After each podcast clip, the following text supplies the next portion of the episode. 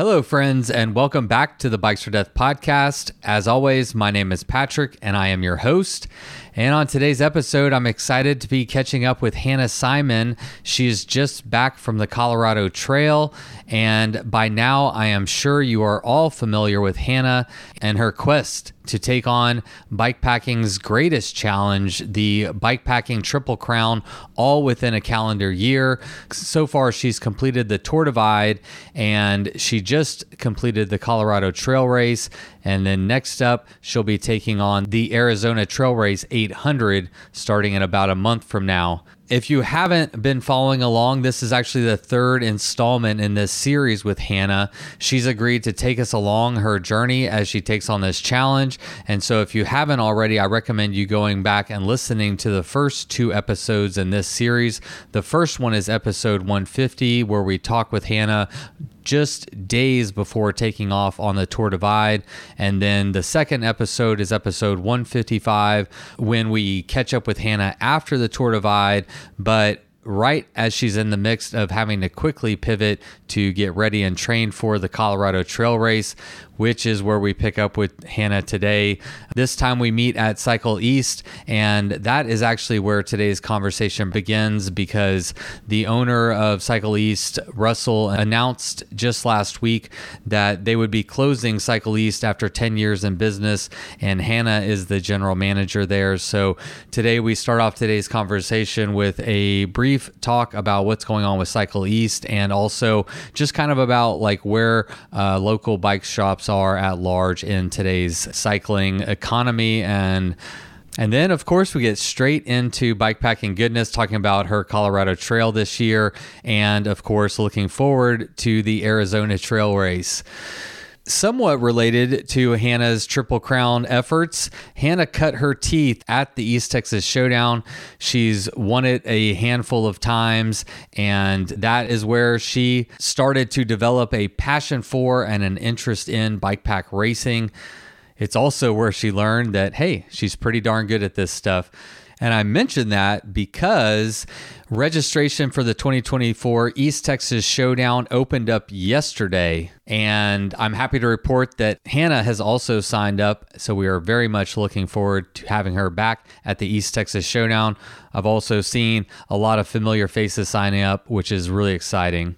If you would like to join Hannah and I and a bunch of my friends in East Texas for what I might say is a really damn good bike event, I've got some details for you. The East Texas Showdown, that's going to be on March 22nd to 24th of 2024 and registration opened for it yesterday. We have 240 spots available. That's all there is. We are limited by registration, by insurance, by space. So we've maxed out the facility, we've maxed out everything to be able to offer 240 spots. When I started recording this, we had a we had sold out 171 which means da da da da da we have 69 spots left and uh, if you hurry, you might be able to get one of them. So uh, you can find registration at the link in the bio. You can find it at bikereg.com or you can go to texasshowdownseries.com and find all the information there. Uh, it is a great great, great time. And it is a great time because of this great community. I absolutely love this event, but it's not because of anything that I do. It's because of the great, the amazing, the wonderful people that come.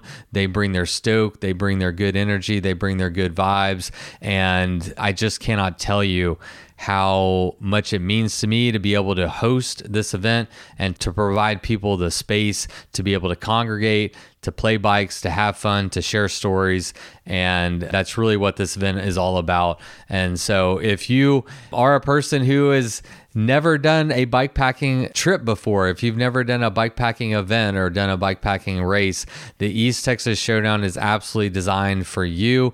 It's also designed as a place for people who want to stretch their legs and see how fast they can go and see how far they can push themselves. And what we're really trying to accomplish here is bring everybody together, whether you're looking to go slow and smell the roses or pet the dogs, or whether you're looking to go fast with no sleep uh, and and get chased by all the dogs. You know, no matter what motivates you, no matter where you're at in your own cycling journey, your bikepacking journey, this event is absolutely designed for you. We have three options. We have the lowdown, which is 165 miles. It's not even a race. We don't time you. Uh, nobody cares if you go fast. It's just about having fun.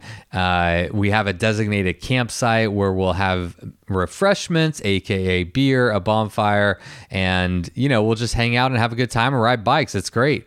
Uh, and then from there you can go up to the 280 mile version. That's the slow down, and that's a mixed bag between a race and just a ride. We like to celebrate uh, people for being the best dressed or bringing the best energy or taking the best picture, uh, but we also celebrate the people that go the fastest, and then you can step up to the showdown, which is 400 miles in East Texas.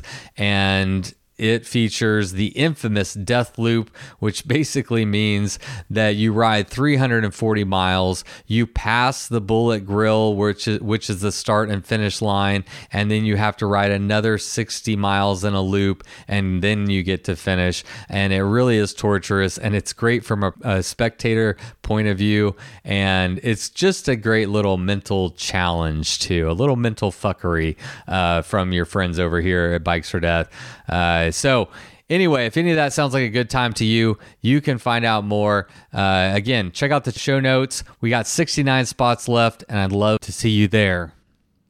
And now, a quick word from our sponsors. And today's episode is also brought to us by a new advertising partner and one that I'm really excited about. That's Lectric e bikes. And if you haven't heard of Lectric before, they are the fastest growing e bike company in the nation, and they are competing to be among the top electric transportation vehicles next to Tesla. And I don't know about you, but I personally have been e bike curious for a very long time. So I was excited when they reached out to me. And about six weeks ago, they sent me one of their e bikes. They sent me the XP 3.0, and I'm absolutely loving it. It is so much fun to ride. This is my first time ever owning an e bike. I've ridden a couple just briefly a couple times before, but this is my first time to really own one. And I am absolutely in love. It makes quick trips to the store super fun, not a chore at all. I actually look forward to it. And not only that, but all my friends and my family are enjoying riding it too. It's adjustable all the way to fit me, all the way down to my 13 year old daughter. My five foot tall mom has ridden it. I'm and and I'm having everybody ride it because it's so much fun. And honestly, I think it's a great way to introduce other people to bikes. Another great thing about this bike is it's super functional. It comes with built-in headlights and tail lights and it's got lots of options for mounting racks or baskets or kid hauling. It is super functional and it really is helping me find more and more ways to find alternative methods of transportation other than my car, which is something that I love. And I'm sure that you love and appreciate that too. The other great and functional thing about this bike is the price. The XP 3.0 is only $9.99. It has a top speed of up to 28 miles an hour, and it has pedal assisted or just full throttle. So you don't even have to pedal, you can just crank the handle. And the range is crazy. It gets anywhere from 40 up to 150 miles on one single charge. I have yet to charge the battery on mine. I'm curious to see how many miles I can get on it. So I'll have to report back. But suffice it to say, I am an absolute fan. I am bummed that it took me this long to get an e bike, but now that it's in my life, I absolutely love it. And if you're interested in checking out their great range of e bikes, I recommend you head over to lectricebikes.com to learn more and to explore the epic models Lectric has to offer. That's lectricebikes.com, L E C T R I C ebikes.com. All right, and today's episode is also brought to us by AG1. I started taking AG1 at the intersection of wanting to take better care of my body and repeatedly hearing about other people who I look up to recommend it. As a single father of two girls and a business owner, my time is both limited and valuable.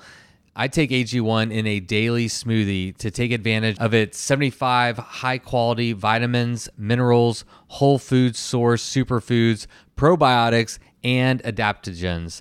It's a quick, convenient, and easy micro habit to form that supports my immune system and my fitness goals. So, if you're looking for a simple and cost effective way to boost your health and fitness, AG1 is making it easy for you. AG1 is going to give you a free one year supply of immune supporting vitamin D and five free travel packs with your first purchase all you got to do is visit ag1.com forward slash bikes or death or smash the link in the show notes. Again, that is ag1.com forward slash bikes or death to take ownership over your health and pick up the ultimate daily nutritional insurance. All right, ching, ching, ching. The bills have been paid, and now it is time to get to my chat with Hannah Simon. Uh, one quick note on this episode this was our second attempt at recording this one. Uh, the first time I drove all the way down to Austin a couple weeks prior and wound up uh, canceling our interview. Um, and it has to do with my own personal mental health journey.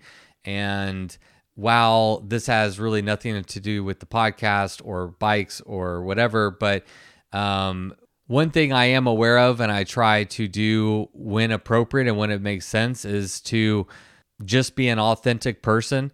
And I think that one nice thing about podcasting and the long form format of it and the relatively unedited format of it is that you can really get to know um, people, their struggles, their passions, their heartaches, their successes what drives them, how do they do X, Y, or Z. And to me, I've gained a lot of value as I listen to podcasts when I hear other people that are going through stuff. And so the first part of this uh, podcast is me talking to Hannah about why I wasn't able to uh, follow through with our commitment to do the interview the first time we had it scheduled. Um, and I wasn't planning on airing it. But again, you know, I figure it's good to hear from other people we all have days uh, where mental health is easy and sometimes it's not as easy. And for me, it's been something I've dealt with for, oh, geez, the last 30 years, uh, maybe maybe 29 years. I'm rounding up there, but uh, it's been something that I've dealt with for a long time, and I'm still on that journey. And uh, for what it's worth, I decided to leave that in at the very beginning. Uh, but we quickly get into our chat uh, about all things bikes and about Hannah's journey to complete the bikepacking triple crown. All right, so let's get into it. But first, let's have Miles Arbor kick it off with the Bikes or Death theme song. You load up your bike, you ride away from home. You could be with your friends or you could be alone. You ride for a day or maybe more. You just love being in the great outdoors. Everything you bars, including that new pillow you got from Santa Claus. And then you think, oh shit to yourself. You left that super lightweight tent on the living room shelf. Bikes. Or death. Bikes. Or death. Podcast. Check, check, check. How's it going, Hannah? Doing well. Good. No intro. Let's just go. Yeah. Hit the ground running, huh? uh, I do want to. Uh, I want to take a minute to explain my poor behavior last time. Oh, okay. If you want. Uh, you don't well, owe me I any just, explanation. I'm being a little dramatic, but uh, your poor behavior. I'm being all the way dramatic. So I uh, I take SSRIs for social anxiety, mm-hmm. Uh, which is something I battled since I was basically 14 and like gone through puberty.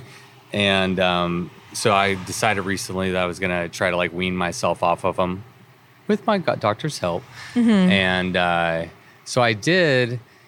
And I felt like shit. But the thing is about social anxiety is like I can't give in to that fear, you know? Mm. And so I was like, it never even occurred to me to not do the interview. I was like, I have to do it. You can't not do it just because you like don't feel good. That's how you feed into these bad habits and, patterns of social anxiety. So uh, I like never even thought about canceling the interview until like 15 minutes before, and then something else occurred to me, and that's that I made a promise to myself recently that I would try really hard not to produce bad episodes. I Right. produced one not too long ago. It wasn't yours. Uh, that like I was like, man, that wasn't very good, you know? Mm-hmm. And it really like sat with me. I'm like, I need to like take this more seriously. I need to prepare better. I need to be in the right frame of mind and do everything I can. And once I like looked through it through that lens, I was like, I'm I was so fucked mentally. Like I had so bad brain fog.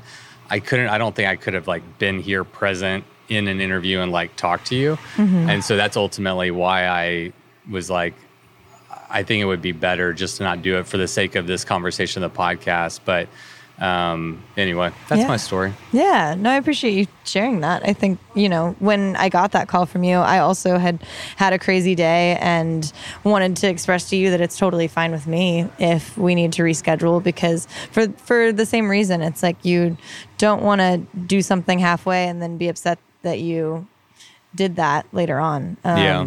Yeah. Yeah, it's kind of like what I said in the last podcast when we talked about like have you rested enough to do your best work?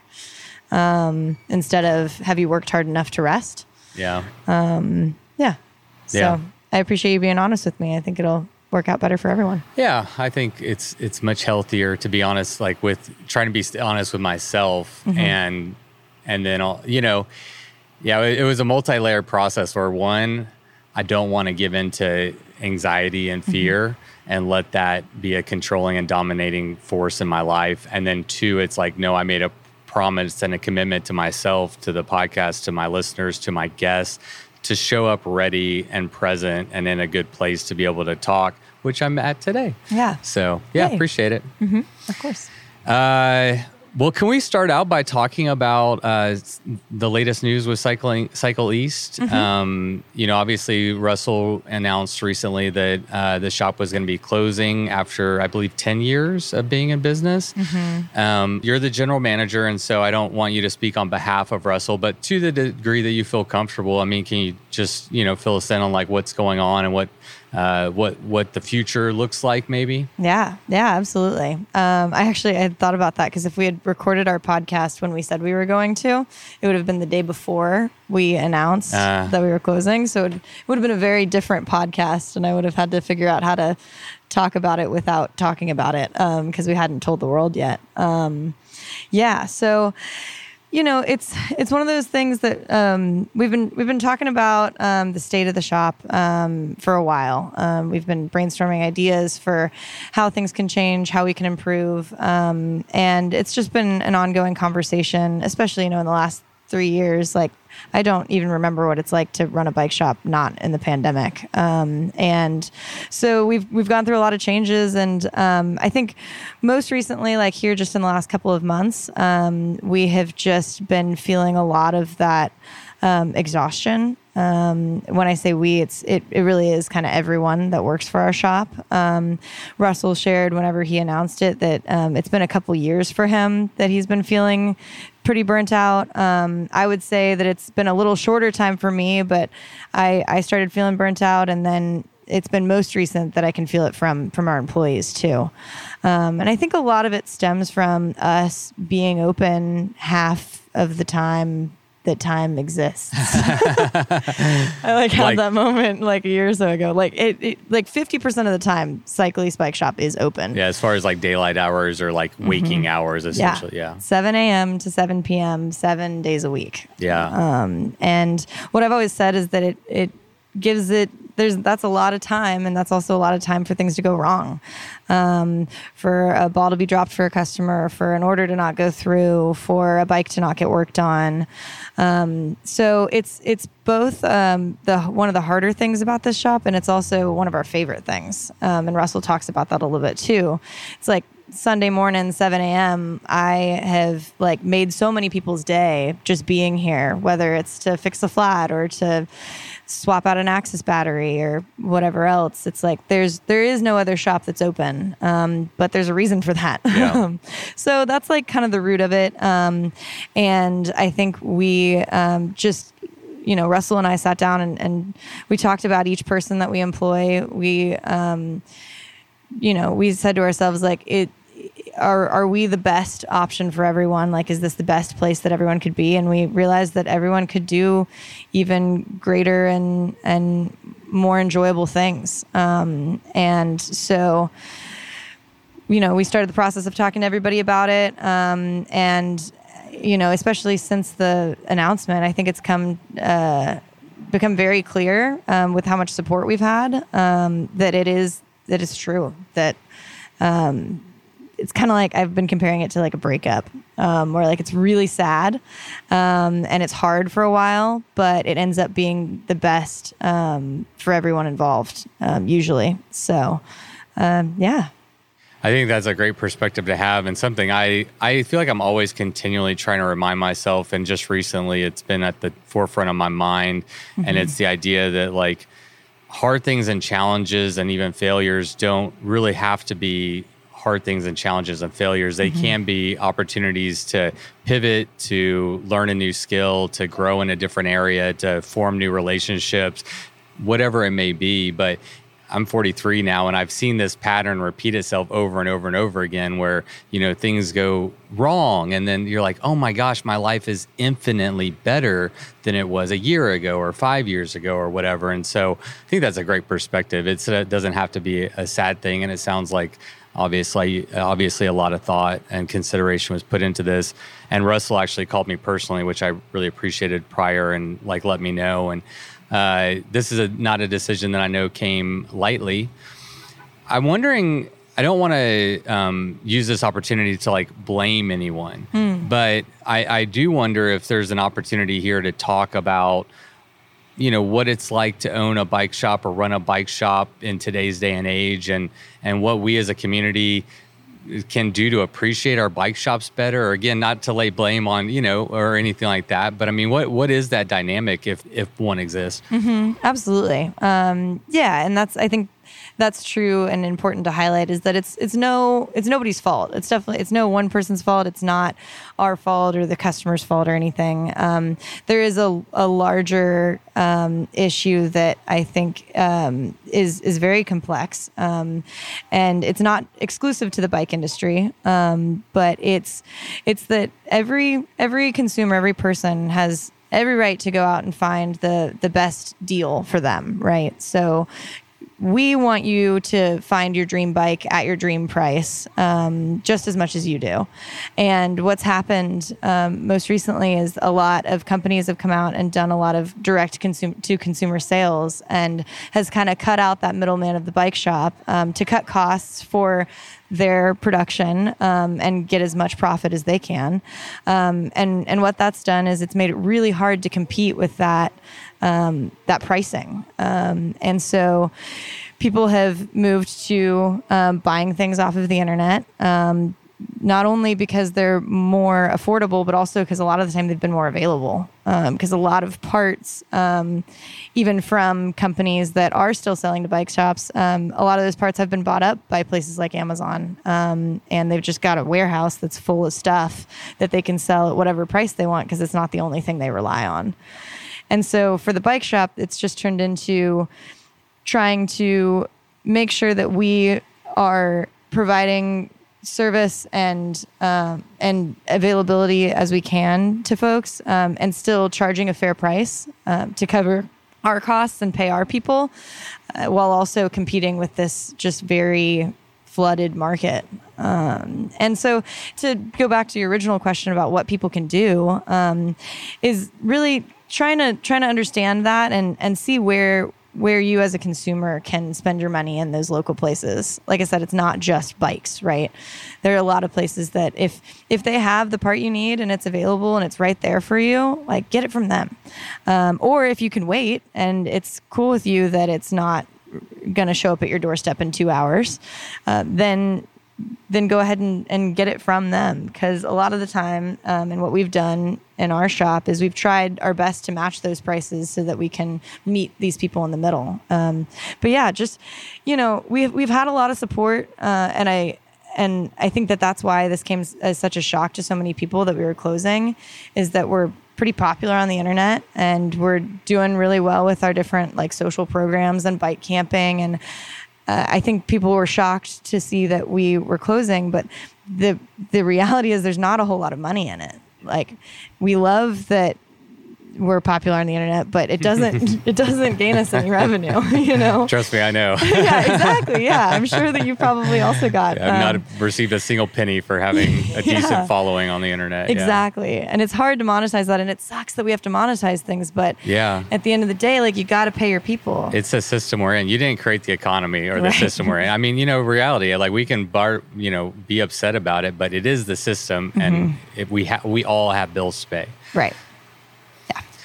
I have a little bit of perspective on this. I don't know if you know this. I used to own a golf retail business from 2008 to 2011, and I I understand that retail is a hard business that most in a way that most people don't realize because you want to foster these relationships, but oftentimes, in my experience, the retailer is caught in the middle between the customer who oftentimes will want a good deal because the manufacturer is selling it cheaper online because they did like an overstock to overstock.com and so like that this is my experience from the golf shop or to ebay or whatever but um, you know to compete with that a retailer has to buy in huge bulk so you bring in all this inventory you just hope that you can sell it the manufacturer dumps all of the responsibility onto you and then you have customers coming in who often see things priced lower on the internet and want a competing price and it, it's kind of a vicious circle. Mm-hmm. And and I really always feel bad for retailers because I experienced it myself where like for some reason people are fine. You know, like you never ask for a dinner. Uh, you know, you don't go out to dinner and ask for a discount or go to a haircut and ask for a discount or but for some reason in a retail type environment, people do. It's human nature. And again, I'm not like calling anybody out. Uh, but I, I mean, I, I just experienced it, you know, and you just often get cut, caught in the middle. And in this evolving market with online sales uh, being, I mean, what they are, uh, dominating the internet.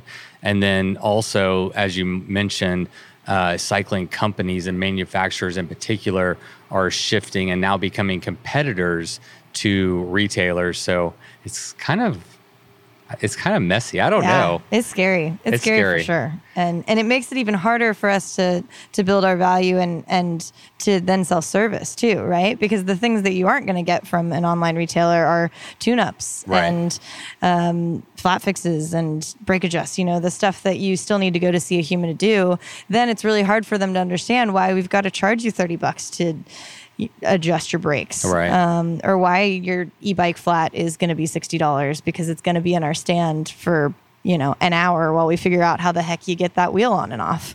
And we, you know, it it's hard to to build that value when um, in other places they're not having to spend that money. But I guess that would be my added answer is that like is is value the the work that you get done um, and the service that people do. Uh, yeah.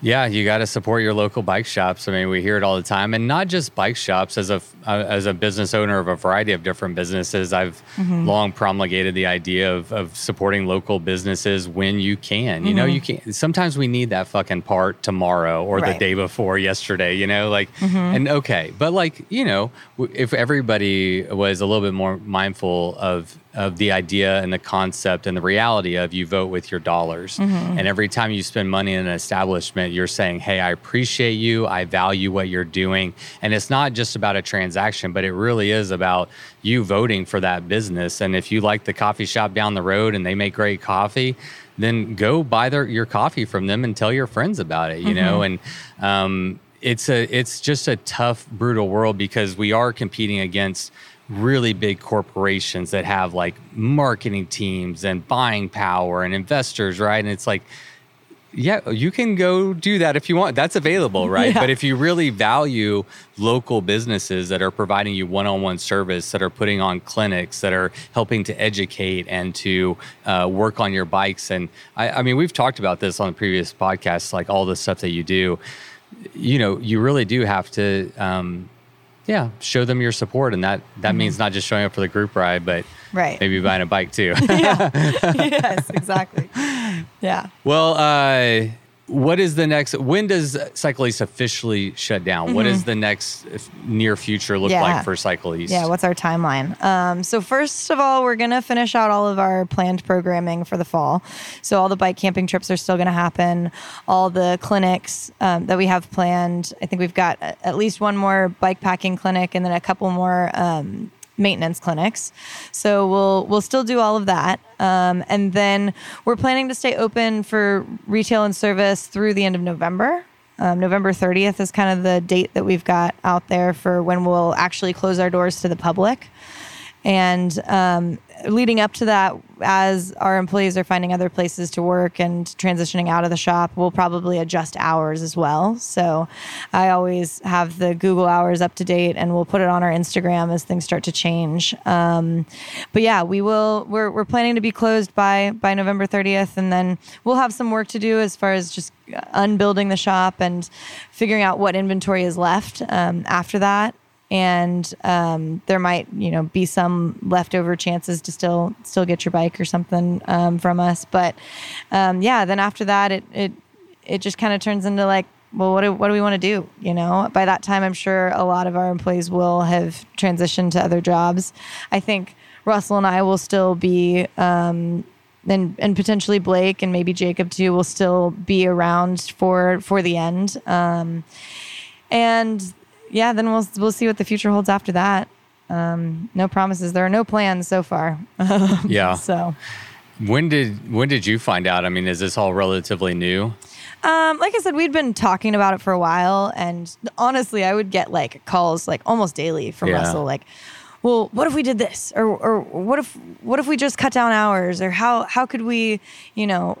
What if we did keep it open, type of thing? Um, and it wasn't until um, pretty pretty close to when he w- wanted to go ahead and um, announce it. I don't even, it, probably like a week or so before he wanted to announce it, that I got the call that he was like, you know what?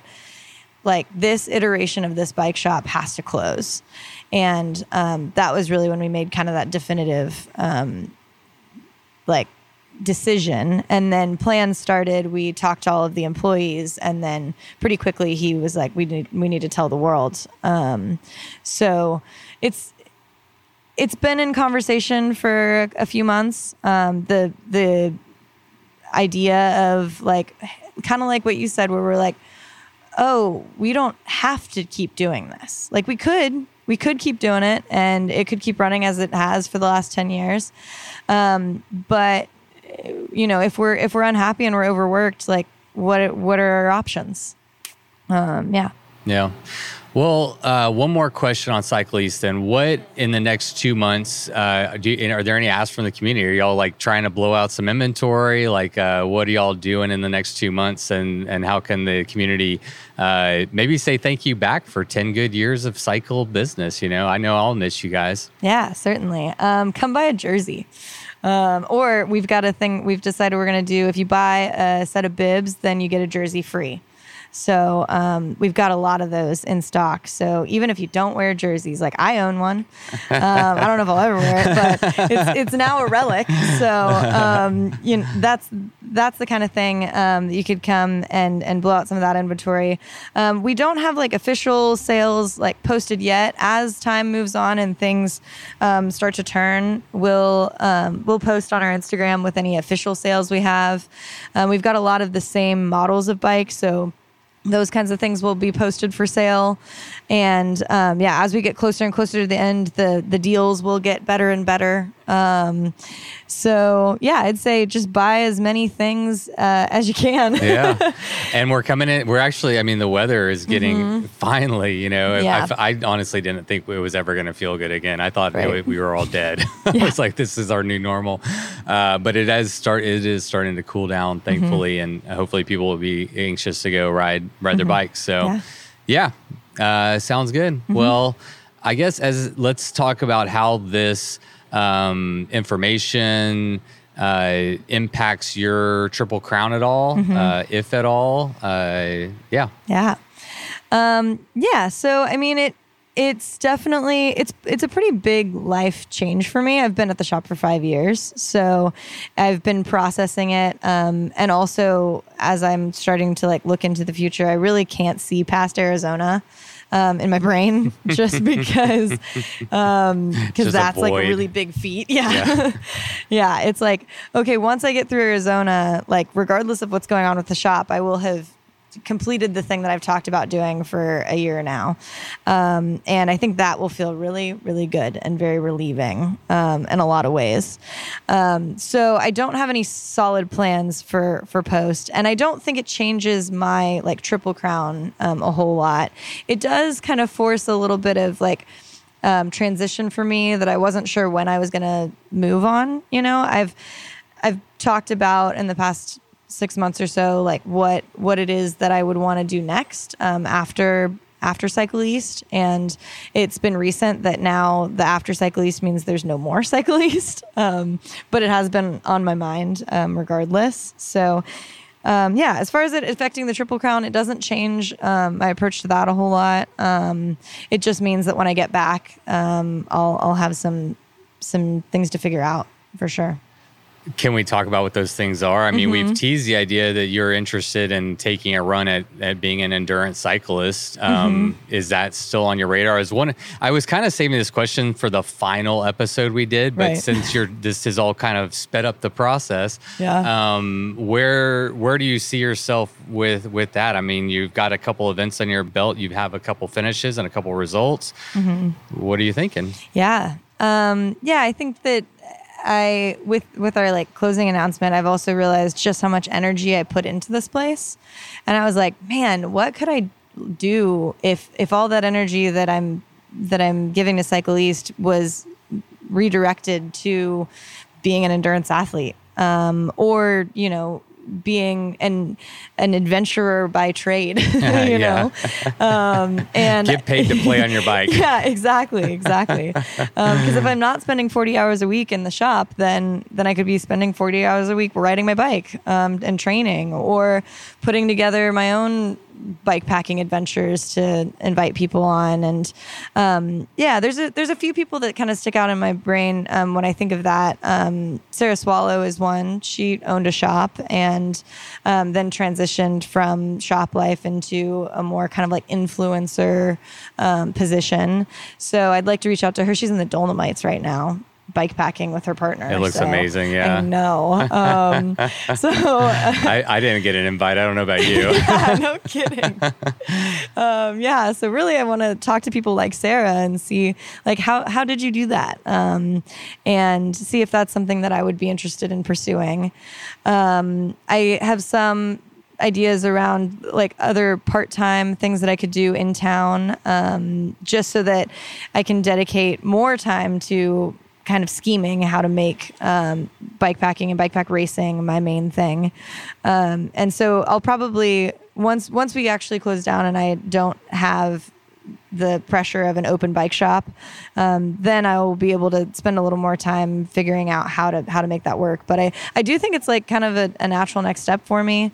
Um, I think next year I'd like to focus a little more on uh, races outside the country um, since I spent a lot of time um, exploring um, North America with with the Triple Crown. Um, yeah, next year I think I'll probably focus on doing some some more overseas things. Um, and yeah, try to get some sponsors behind it. Try to see see what's what's next on the docket. Um, I, d- I do think I realized, and it, this was like reaffirmed during Colorado Trail. It's like I I love these races. I love the challenge of them. I'm a little less motivated by the like come back next year and do it better. Um, because I I still do not understand how Alexandra has done the the Colorado Trail like eight times now. yeah. Um. So so yeah, I think she must not like herself. oh my gosh. Well, and I think that's the thing, right? Is that and when I've talked to her about it, she, she it sounds like that trail in particular has become a big part of how she's uh, learn to love herself. Like it's something that she says that she never thought she'd be able to do, and now she's been able to for, you know, six, seven, eight times, um, and faster and faster each time. Yeah. So I think that that it's it's almost the opposite of that. It's like this is how I found this this self love, and um, Yeah. and I can understand It's become that. a big part of her and her yeah. story. Yeah. I feel like Hal Russell was like that too at the Tour Divide. He did Mm-hmm. it six times, and it was his way of like you know bearing his uh, past from Vietnam and some ghosts and memories. And a lot of people do that, you know. Mm-hmm. Yeah. And you great you get a relationship with with that experience, that trail. Maybe you'll find your trail one day. Maybe. Maybe maybe it's the East Texas Showdown. There you go. we'll make it. You don't have to do Colorado Trail. You can make it an easy one. You know. That's fair. I mean, East Texas Showdown's the only thing I've done more than once. So yeah, yeah, good, good. Well, you, do you think you'll come back next year, or are you going to be Um, too busy? Oh man, I mean, it's in April again, right? I don't know the date off the top of my head. Well, registration opens tomorrow, oh, good. I know that now. and it's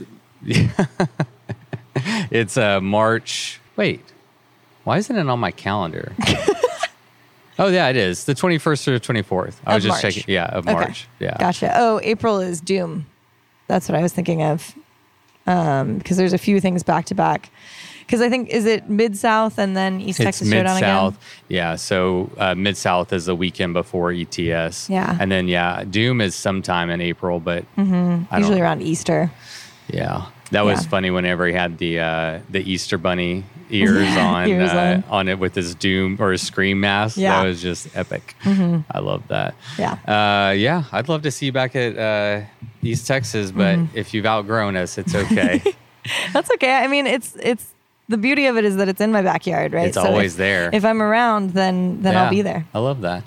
Uh, oh yeah, this is what I was going to ask you. Mm-hmm. I asked Marone and Katya this question, and it's just I'm I'm like taking a uh, a poll Mm-hmm. um, because I don't I you- uh, this isn't something I ever really hear talked about is like Mm-hmm. the process of becoming a an athlete or or or making money um, as you know leading leading trips or you know like Sarah she does her Ruta del Jefe but she also writes articles and like how are all these people you know like making it all work and um, I, I don't know to the degree people are open to it. I'm like, hey, let's just talk about it and like what it, what's going on behind the scenes. So I'm curious. You know, we've I think you've been on the podcast like four. This is your fifth time. Yeah. uh, you've had some results and, and some bigger races now.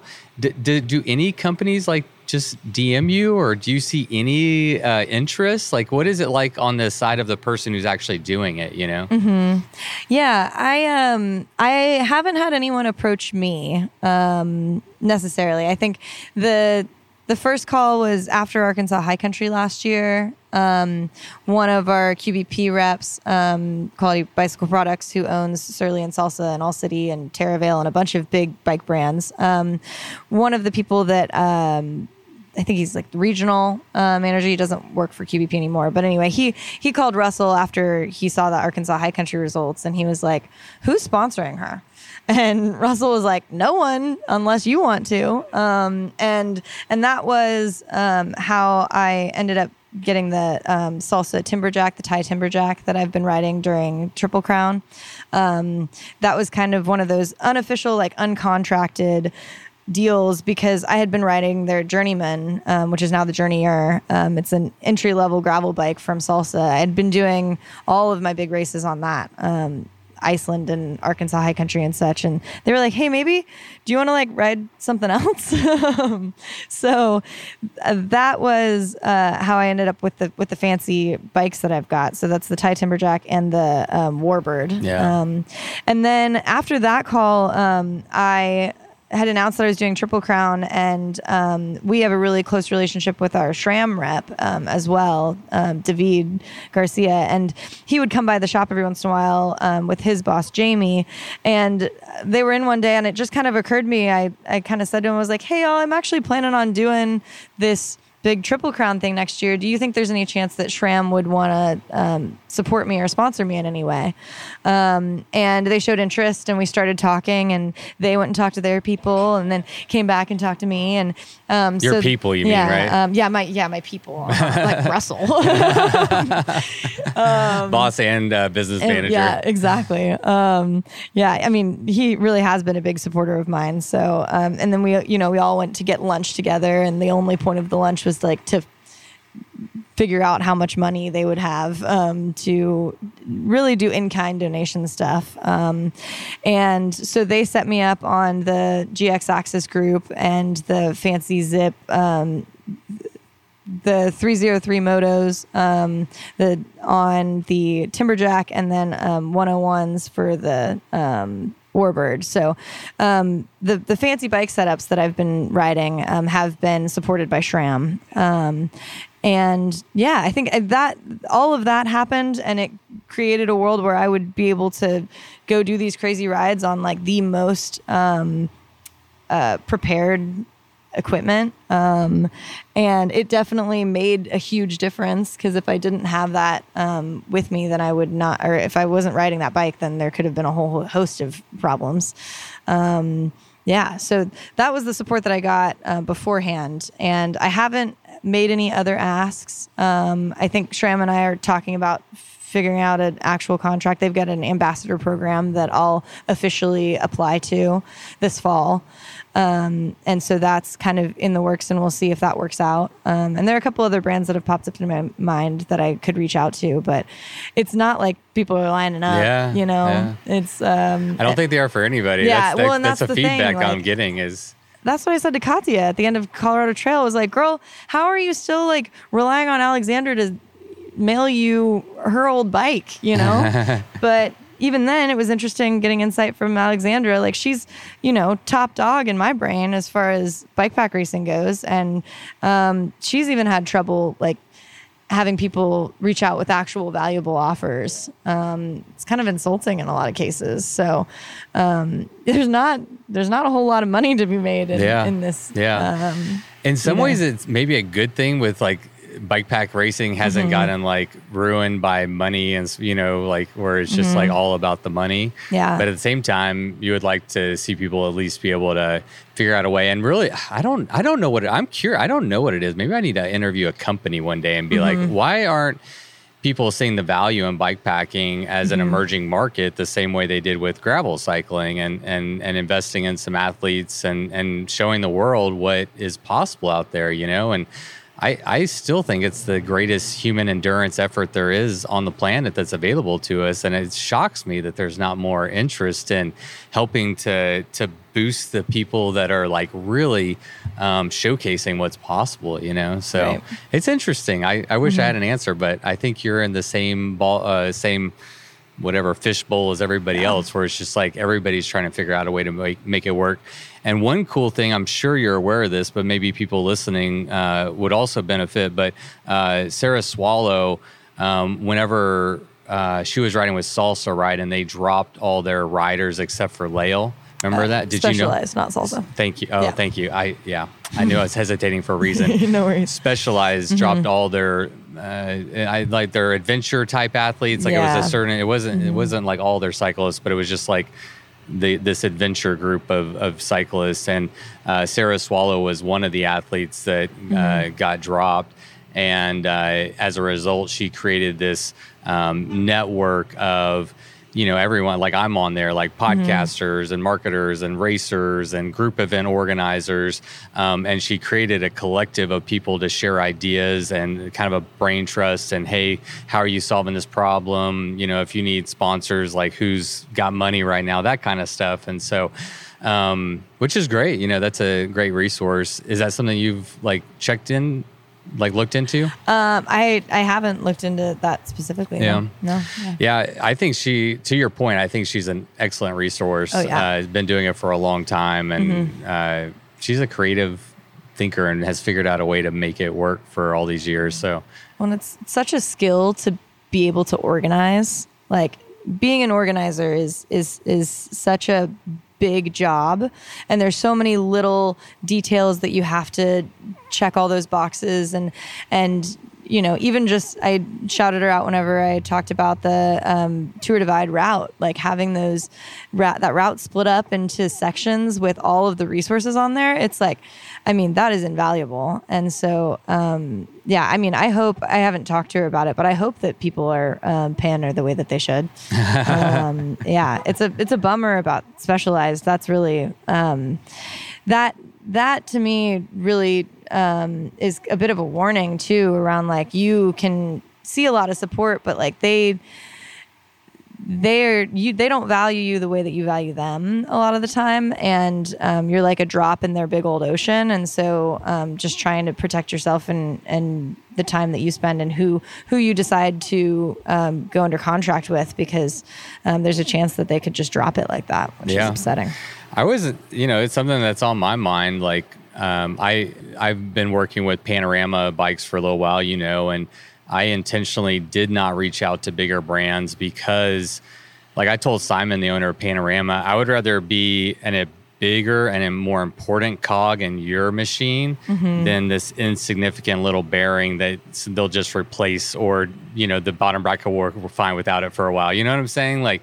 i I, that doesn't appeal to me as much as like working with brands that can truly value. And I feel and I feel like I could do something good too. Like that's the other side of the coin is like if I work with a smaller brand and I'm like, okay, I feel like I can actually help y'all, you Right. know. Um, so anyway, Ah. well, good luck on your journey. Yeah, Let me know when you figure it out. We'll do a podcast on how to become a professional. But I don't think there's a I don't think there's a lot of companies just dishing, dishing out money. No. And maybe that speaks to the cycling uh, as a whole. You know, Mm-hmm. like just companies aren't flush with cash right now. So Mm-hmm. yeah.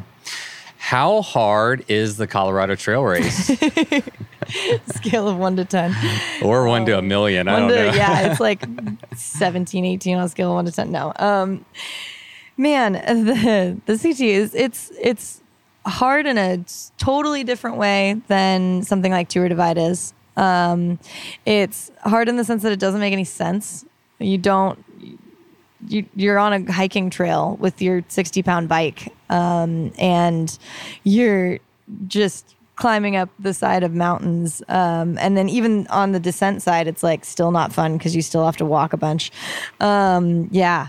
Yeah i think the the colorado trail is real hard um, and it's yeah just a different challenge um, than than things that i've done before How how prepared did you feel going into it based on, you know, whatever internet research you could do? Oh, you've ridden some of it before, right? Mm-hmm. Yeah, I had done a section. yeah. I did. So you this- had a taste. Yeah, yeah. Between um, Silverton and Durango, it's the um, it's like 80 miles of trail between those two, and I did it from north to south on that one um, last year.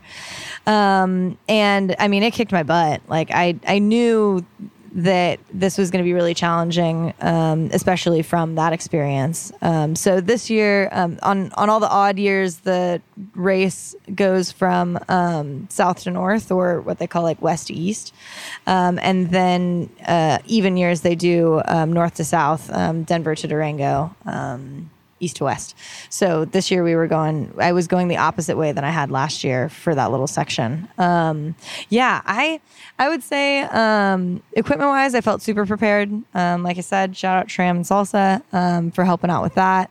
I felt like I was on the right setup. I was riding the Timberjack. So it was a hardtail with a pike, um, set up with 130 travel. Um, that's a fork that I was using. And I put a dropper post on for this uh, for this race. Um, the tour divide I just was using rigid, so had a couple of uh, things swapped out, and um, took less clothing, um, moved some things around. So I had a bigger front bag and a smaller rear one, so I could use that dropper more. Um, yeah, so equipment wise, I felt super prepared. Um, terrain and like fitness wise, I, I knew that I would be hiking a lot. Like that's what everybody says about this trail, but I don't think you can ever actually mentally prepare for just how much you're off your bike. Um, I got to Buena Vista, which was about halfway, and I was talking to a friend, and I was like, "Man, I just can't wait for the part of this trail where I can ride for more than a mile at a time." Um, miles have never felt so long. And you weren't kidding. I wasn't kidding. I was like, there were times that you'd get like half a mile of, and then you'd have to stop to climb over something or up something or down something. Um, yeah. So it's just, it's a lot of hiking. And their response to you was, um, that's not going to happen. yeah. It was like, mm, well, you you're halfway. Um, Get yeah. used to this. Get used to what, it. Was that ex- your experience through most of the trail? Is I mean, was it difficult to find a mile? for a lot of it. There are a couple sections. Um, so as you get closer to Denver, you're um, entering the Front Range, um, and so you're at a little bit of a lower elevation. Um, so you're not climbing up past twelve thousand anymore. Um, so it helps a lot because even though you're doing just as much elevation gain, um, you're just not as high up. So you can actually breathe a little bit. Um, and there are also a couple spots like there's um, a section that's like 26 miles of just road um, that you're just doing one of the bypasses. There's like six wilderness bypasses, um, and so there are some chances once you get past that halfway mark that you are moving a little quicker than you were. Um, and yeah, just depending on which direction you go. So that's one of those things people talk about a lot. Like, is it harder going from Denver to Durango um, or Durango to Denver? Um, and I have only done the complete route Durango to Denver. Um, but everyone that I've talked to, and also the experience that it seems like I had, was that it, it it works out better if you start in Durango because then you get all the really hard stuff done first. And you're probably doing more climbing overall going that direction, but at least you've got that over with. And then once you hit Buena Vista and head toward the front range, it does get easier. And um, I think doing it that way instead of, you know, running through the front range and feeling good and then realizing you've got, you know, Stony Pass to go over just to get into Silverton, um, which Stony Pass is where the like high point is, um, which is thirteen thousand five hundred ish feet. Um, you're up on that ridge for twelve hours, um, above twelve thousand feet above tree line. So, doing all that and then doing front range is really nice. So, How well prepared were you for? I mean, I'm trying to get a sense of like how Mm-hmm. hard this was for you coming from Texas. Like, oh yeah. like, like, was there a point where you were like, "This is impossible. I'm gonna quit." Like, did you ever get to like a super low? yeah get to that point um you know reflecting on it i don't i don't think i ever got there um uh relatively speaking we had pretty good uh, weather there was never a point where you got so soaked that you weren't gonna dry out. Um so so the weather cooperated pretty well. Um and I would say, like altitude wise, I, I got there a week beforehand and stayed in uh, Salida, Buena Vista area for um, a week before and was just riding, doing different um, trails out there and sections of um, the trail that are in that area to kind of try to acclimate. Uh, I do think it helped a lot to be able to do that, um, just to be up at that high, thin air. Um, and I did notice too, once you got through the higher elevation parts, um, the sections that are lower, that are closer to Denver, um, I think I had acclimated a whole lot more by that time Oh, too. yeah. So I think it, it, yeah, it helped doing it in that direction too. It's like forced acclimatiz- Yeah. acclimatization. yeah, exactly. Like as you're out there doing the race, you're Acclimatize also or die. Yeah, yeah. So I there was never a point where I felt like I was going to quit. I think in my reflection, I realized that um, the thing I had to complain about the most was just how hard it was. Um, which wasn't enough of a reason to quit. you know, like, oh, oh, this is hard for you. Well, you just keep going. Physically, mentally, both. Like, what was adding Mm-hmm. up to make it so hard and so challenging? Um, a little, a little bit. I don't know. Pretty even, I would say. I was going to say a little bit more mentally, but um, uh, yeah, the physical factor was totally there. So I think mentally the hardest part was just how slow mountain bike miles are. Um, you really can't pay attention to how far you've gone because it's just really defeating. Um, so getting over that hump, like being like, okay, you know, sure, I've only gone eight miles, but it was like eight miles straight up. Um, that that part of the like mental game um, was tricky. Um, compared though to Tour Divide, it was it was easier in the sense that like I knew that it was going to be over faster, Uh, um, which was really like the hardest part about Tour Divide was how long it went on. Yeah. Um, and so to be out there for a third of the time was was definitely very helpful. Yeah. And then physically, I think there are a couple of reasons why it was so tricky. Like obviously all the climbing and at altitude. Um, there was also a lot of like decision making as far as like, do I push over this pass in the afternoon when there could be an electrical lightning storm up there? Um, or is that like too risky? Um, and I think this is where having never done this trail before, um, I think made it that much harder because you just have no frame of reference.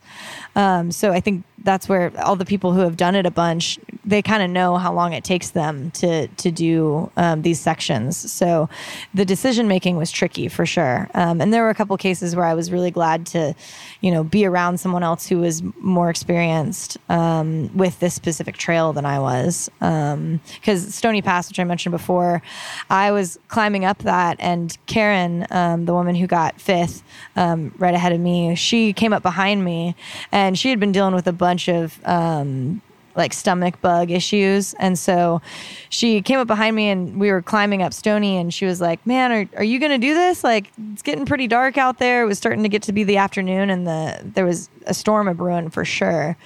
Um, and my, my perspective, I was like, I don't know. I mean, I need to get over it. So I might as well do it now. And so we decided to stick together for that pass. Um, that's where you're above tree line for 12 hours. Um, and she is a, um, she's like a ski guide by trade so she does um, all kinds of guiding. And she was talking about how um, you can tell like there are telltale signs of when a lightning storm gets too extreme. And so she was like i, I feel confident in when i can tell us to bail um, and i was like okay i feel confident just keeping on going until that moment Hey, hey, how Yeah. do you know what? How do you bail? Where, do you bail to? in a lot of cases there's not a great bail spot yeah. Um, what kind yeah. of plan is that? It depends. Well, it, well, it depends for sure, and you kind of have to like gauge um, how things are going. In our case, Karen had been up there a few times um, at had and it could tell kind of where the storm was was building, um, and it was on the opposite side of the pass that we were on, and so we were just making sure that we were never like at the highest point um, while that storm was happening. So we'd already gotten past the high point, and there's like four more little humps uh, to that pass after that high point. point, and so just paying attention to where the storms are building. Um, and like I said, she had the experience of having been up there three or four different times. I think this was her fifth time doing the race. I want to say, um, and so she knew she was like her frame of reference was like, this is not the scariest it's been for me. Um, and so I was like, okay, cool. That sounds good to me. Um, and so, yeah, as you're going, you're just like, okay, if we get up to that point, this is where we're going to bail to. Um, and she was familiar enough with the trail that like, um, there were there were spots that basically you just got to get down as low as you can, as fast as you can, and what that means is that if you have to bail, you got to climb back up Yeah. to wherever you were, Yeah. which is a bummer. But What is your relationship with? Let me rephrase this. Mm-hmm. yeah, What scares you on these rides specifically? Yeah. Mm-hmm. Um, and and what is your relationship with that fear in terms of like how do you overcome it? How do you put it to the side Mm-hmm. um, and and just keep moving or or make good decisions in the moment? Like what is Totally. your relationship with that? Yeah, yeah. Um, I mean, that's pretty pretty spot on, especially for this specific experience. Um, I I am probably a little too confident in in some cases. So I have a lot of outdoor experience, um, and and maybe it's um, like how do I want to call it like foolish confidence. Um, may, maybe I should be a little more scared, but I think a lot of the time I hear from specifically women or, or not men um, that going out and doing um, outdoor things is is scary to do alone. Um, and I I don't know what it is about me that I I haven't experienced that fear a whole lot. Um, I think in a lot of cases, kind of like the one with um, Karen coming up behind me and saying like, "Oh, are you going to do that?" I, I haven't had the real bad thing happen that has scared me enough to stop me, um, and I try to be aware of that because I'm sure that it'll come someday.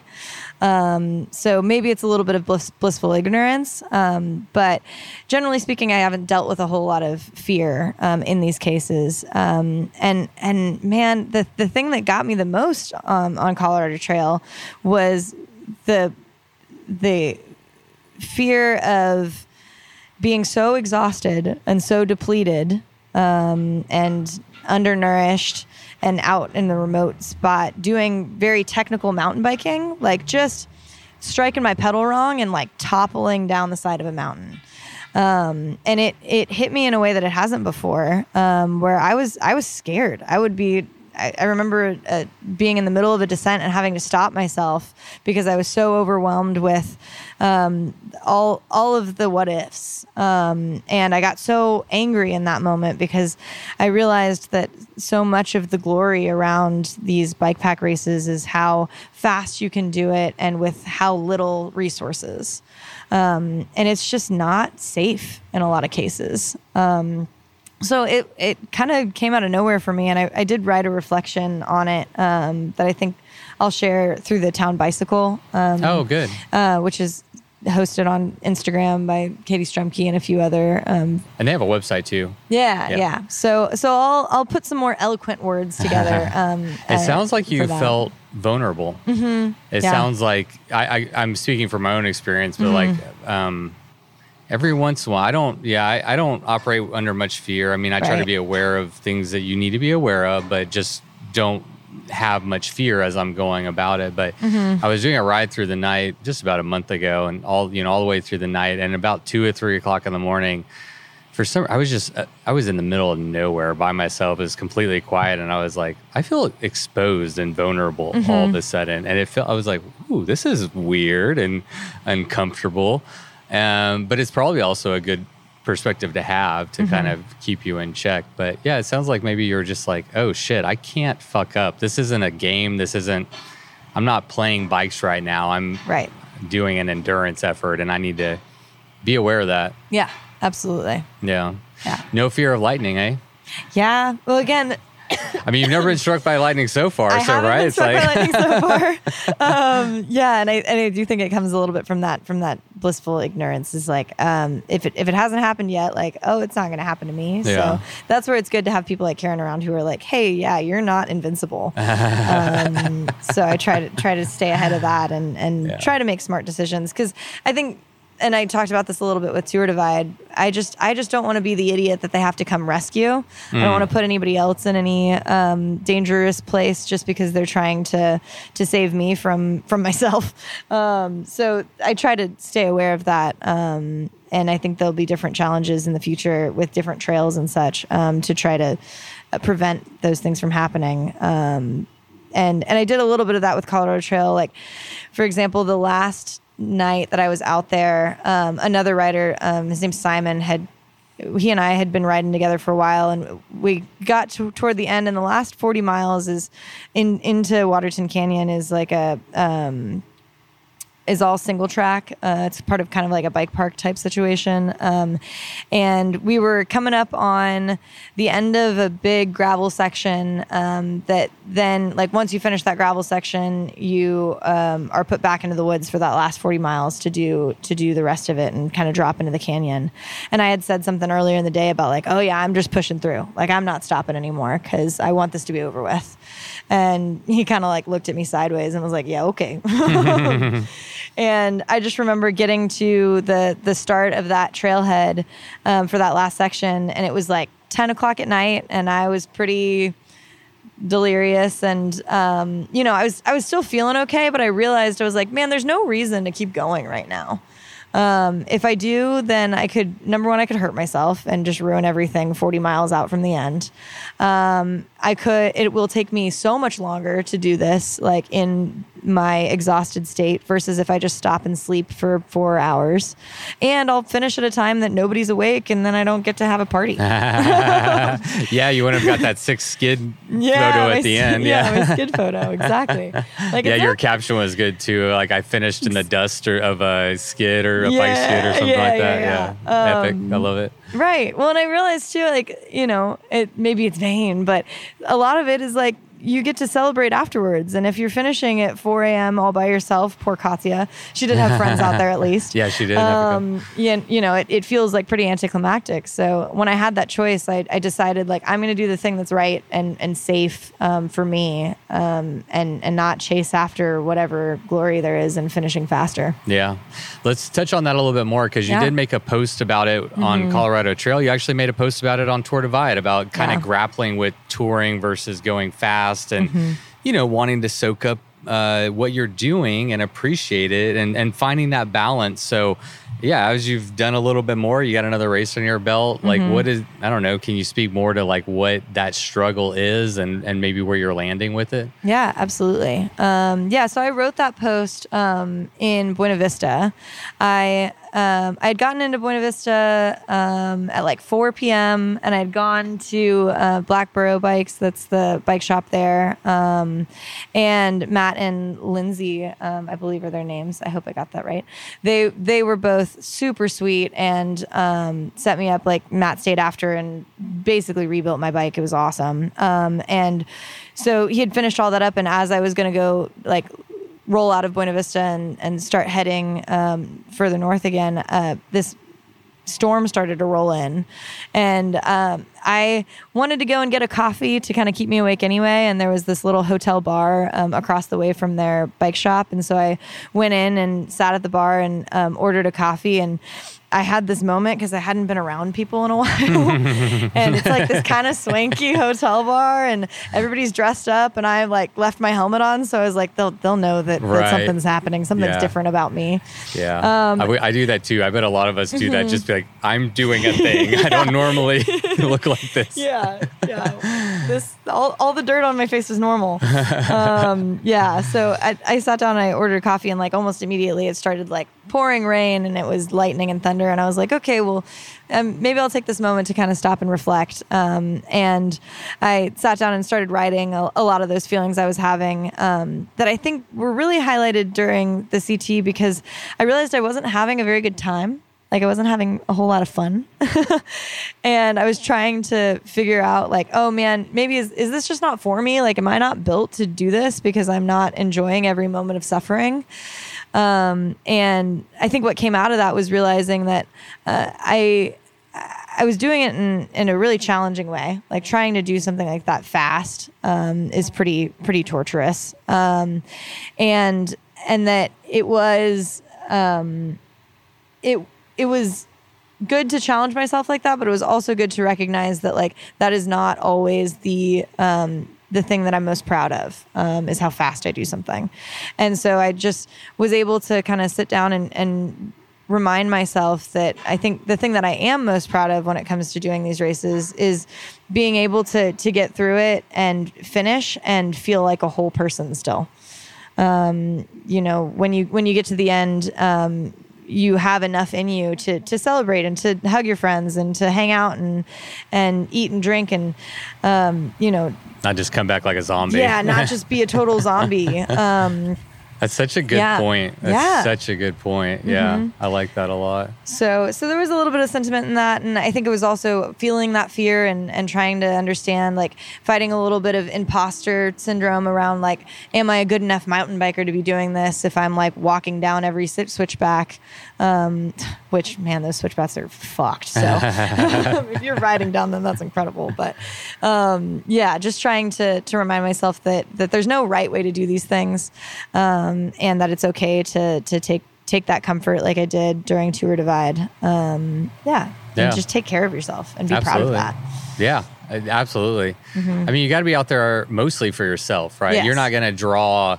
You can draw some info, inspiration and motivation from here and there, Mm-hmm. but like you have to be out there for yourself and have your own internal drivers, and you got to be okay with that to whatever degree that makes sense to you. I have two follow up questions, and you. Yeah. touched on both of them. Okay. One, I was curious if, you know, it's like, hey, we all like riding bikes. Bikes are fun. Hey, Mm-hmm. I'll do this event. I'll do that event. Then you do the Tour Divide. Then you do Colorado Trail. Has ha, has this, you know, challenge that you set for yourself, this Mm-hmm. process, in any way started to diminish your love and enjoyment and excitement for riding the bike? And it's okay if it has, because like maybe it just feels like a job right now a little bit. But what has that been like? Yeah. Um, yeah, I think the actual physical riding my bike hasn't been ruined for me yet. Um, I do think that the um, the racing aspect um, and and these particular three races, I think that has been tainted for me a little bit um, because because of the challenge that it's uh, that has come out of it. Um, and what I what I mean is, so I after after this race, I, I was in Denver um, and I was staying with a couple friends, and um, one of them was actually from Austin. He happened to just be in Denver at the same time as me, so it was really sweet. He offered to come pick me up from the end, and so um, his name's Ian. He and I were in um, Boulder actually after the fact, just checking out the bike park they have there. And as we were leaving to go back to um, where we were staying, I saw Ezra. Ezra Ward Packard Hmm. Yeah. just ride by, Nice. like in because he lives there, right? Or Um, he's- yeah, he's there right now. Yeah, right yeah. now, Um, because he's pretty um nomadic. But I just I saw him ride by and I looked at my friend and I was like, I, I think I know that guy. um, so we like chased him down in the car and um, had him pull over and got to say hi to him and it was it was so fun because first of all it reminded me of the community, like the fact that you can be anywhere and just like see a guy on a bike and know exactly who he is um, and then it was nice because I got to say hi, and he he was you know asking me how Colorado Trail went. He actually had just been with Andrew Honorma like that morning, and Andrew had to bail on their ride so he could go pick his friend up who was out on the CT, um, who had decided that morning that he was just not didn't want to finish it. So all of all of these happenstance things brought us together on the side of the road here, and and he said something that really hit me when he was like, Ezra said to me, "Yeah, whoever came up with this triple crown thing really just picked the three hardest and like." Most rigorous trails in North America and said like, "Hey, yeah, do them all in one year." like that sounds like a good idea yeah. and it was it meant a lot coming from him because he's very involved in the bikepacking community and also pretty experienced and so like hearing him say that i was like you know what you're right like this is fucked up and kind of on purpose. Um, and so that it was what i needed to hear at that moment because i was having this moment of like man i mean i know i'm going to do arizona trail because i said i was going to but like what does it say about me that i just almost don't want to um, for a lot of reasons? And this was fresh off the ct so i've had some time to let it get exciting. So I, I am excited about it now. Um, but it was nice to hear from another person who is super involved in this co- community that like this is not the end all be all of bike packing. Um, and it, it helped with a lot of these feelings around like, man, am I just not, you know, built for this? Yeah, yeah. What's wrong with me? Why am I not? Why are all these other people doing it and they're having a good time? Like, what's wrong with me? Yeah. he's absolutely right. I mean, I, I genuinely think this is the hardest endurance sport, and then Mm-hmm. we've picked the three hardest races and we've grouped them into a year and said, okay, have fun. Mm-hmm. Yeah. And then Marone was like, all right, I'll do the ITI uh, Iditarod Trail Invitational Mm. uh, in February too. So he's doing the. I'm calling it the Royal Crown. Is that what I? Yeah, the Oh, Royal the Crown. Royal Crown. Yeah. Okay. If you're, yeah, Oh, but no, uh, don't tell me that. no. Don't tell me that. I don't No. need to know that. Marone, yeah, I'm about to talk to Jay Petervary, and it seems like Oh, he yeah. actually, I know for a fact, I learned that he um, did all four, completed or attempted all four, like in 2015 or something. Anyway, I'm gonna get it. I'm talking to him on Monday, so we'll get his Okay. story. But yeah. um, I hope he's doing all right. I do too. Yeah. Uh, well. So we'll we'll come on and share his story. So um, gonna let it rip and see see what's going on. So I told him I was like I kind of wanted to reach out, but also like I don't want to be an ambulance chaser and like oh you got hit by a car, you know, Yeah. like let me you know, and I don't know him, so I don't know. It's just kind of it's kind of a delicate thing, but we're Mm-hmm. Gonna talk. I'm excited to hear from him. Yeah, me too. I am too. Uh, so my first question was about your relationship with that. The 2nd Mm-hmm. one was about yeah, and you touched on the second one too, Mm. which is this is a conversation uh, Natalie and I, my girlfriend and I, were having just actually last night um, about what it is about like what is type 2 fun like what is it what is it about the human body or brain that we do something and in the moment it can seem like i am never doing this again. I'm not sure if i'm even riding bikes again after this you know? Like I, mm-hmm. I thought i loved bikes. It turns out i don't. Mm-hmm. You know whatever your thought process may be. But for some reason within a short period of time you quickly it seems like most people do and that's why we call it type 2 fun. Mm-hmm. It's we forget we know that the pain was there. We know it was hard. It's not that we're oblivious to that, but for some reason we can put it aside and only remember the good stuff, the accomplishment, the feeling of uh, reward or whatever that Mm-hmm. we get when we do it. Have you ever thought about like what is Mm-hmm. type 2 fun? Yeah. Why? Why? Why? Like, come on, why?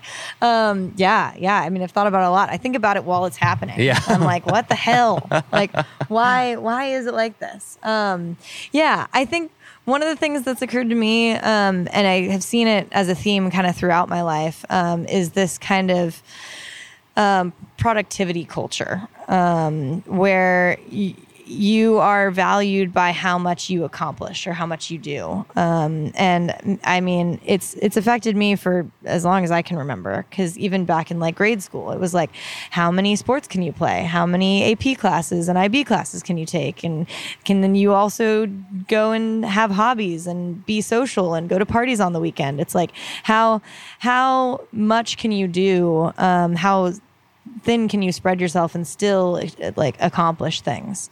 Um, and i've recognized it myself like through through school through college it was the same way like how much can i cram into the four years that i'm here? Um, and now i see it as as an adult um, especially with this like okay now i'm working 40 hours a week running a bike shop but then i'm also attempting triple crown and i'm also training to do it. And um, so i think a, a lot of it is like almost a like sickness around around productivity um, and so i've tried to figure out how i can make that healthier for me um, and how I can can approach it in a way that that feels good.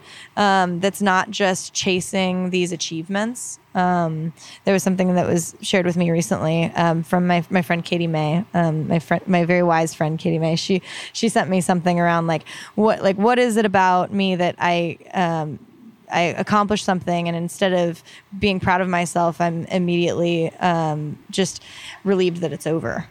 Um, and so I, I think it, there's a lot of that. There's a lot of um, value built in, in how much a person can do. Um, and so that allows us to go through a lot in order to accomplish those things. Um, and I, I, the reason why I think is such a huge question, and I think that motivation is different for every person. Um, but for for me, it's like that achievement thing, as as far as just like um, how can I prove to myself that I've done something like worth being excited and proud of. That that second part of the type two fun that I Yeah. can be like, oh yeah, I I did that. Yeah. Um, yeah.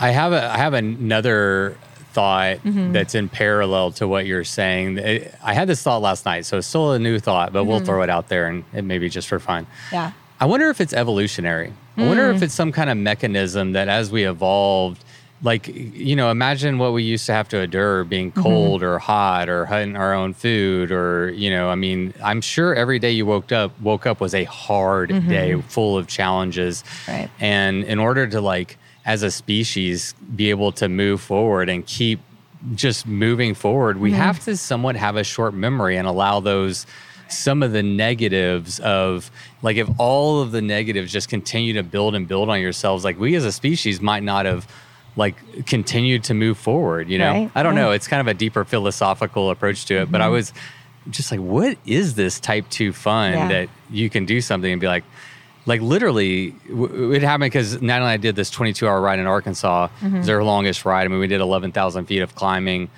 Prior to that, she'd only ridden like 60 miles in Texas, and I mean, it was a huge, huge effort. 22 hours doing one thing is is big. Yeah. Um, and and you know she's broken and beaten. She was exactly what you described. Is I want to finish and not be broken. Mm-hmm. Yeah, know? totally. Mm-hmm. She was broken, and that was too much. Yeah. uh, for sure. But it was interesting. I mean, just two days later, she's like, I mean, we're texting. She's like, I'm ready to sign up for another event. You know, we're talking Right. about we were talking about Mid South. You got the Mid South shirt on there, Yeah. Mm-hmm. and like, like what is it that you're like?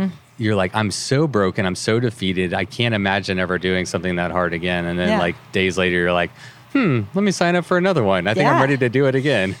Well, and I think it's also that like that pushing yourself past whatever limit you think you have and then surviving it, like realizing that you can do it and then craving that that same um, challenge again. Um, and I think and I man, I it goes hand in hand kind of with that productivity thing I'm talking about. I think one of my favorite parts. This is so masochistic, but like one of my favorite parts about doing these big efforts is is at the end when when you've done all you can and um, and you're kind of like spindly and like you feel like a little skeleton, but you have like really pushed yourself to whatever limit you you thought you had. Um, like getting to that point is so rewarding for so many reasons. And I think that having that feeling at the end is enough for you to then want to go out and, and push it again and, and do something, you know, even, even more um, challenging um, just to kind of feel that way again. I also wonder if, you know, if we're all on this pursuit to some degree of like, what are my limits? Right. You know, and I told Natalie when doing this, I'm like, we, we're going to, we still don't know your limits. Mm-hmm. It's a question mark. We're going into this. This might be your limit. It might not. Turns out Right. this wasn't your limit. Mm-hmm. So where is that line? And that the desire to answer that question of how tough am, am I? How mentally tough am I? What can I accomplish? Whatever Mm-hmm. that question mark is, but that's how you answer that question. Right. This is something that you and I talked about on, I think our first episode as we were leading, uh, leading up to Tour Divide was mm-hmm. your own personal relationship with how far and how hard you can push yourself. Again, this is a question mark. Mm-hmm. So as we're talking about it, what have you learned about your own boundaries and, and, and yeah, where is that line for you? What, what have you learned? I know you've learned some stuff. Yeah. you haven't found your boundary completely yet, but Right. I know you've pushed it lo- further than you have previously for sure. Right. Yeah.